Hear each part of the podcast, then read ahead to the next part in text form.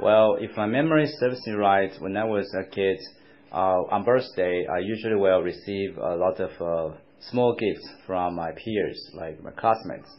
Uh, they used to actually DIY some birthday cards or just purchase some like birthday cards from some grocery stores and write some best wishes on the cards and send it to you. So um, some of them maybe will uh, give you a small present, like um, I don't know, a toy or a study tool or something like that. Um, so simple like that. Um, maybe in, in return, I usually will probably share some snacks with them, or just have a like birthday cake and just cut the cake and share the the stuff with everybody, uh, you know, around me. So uh, simple like that. People, of course, like the, sing the they will sing the birthday songs uh, uh, it's very typical, I think.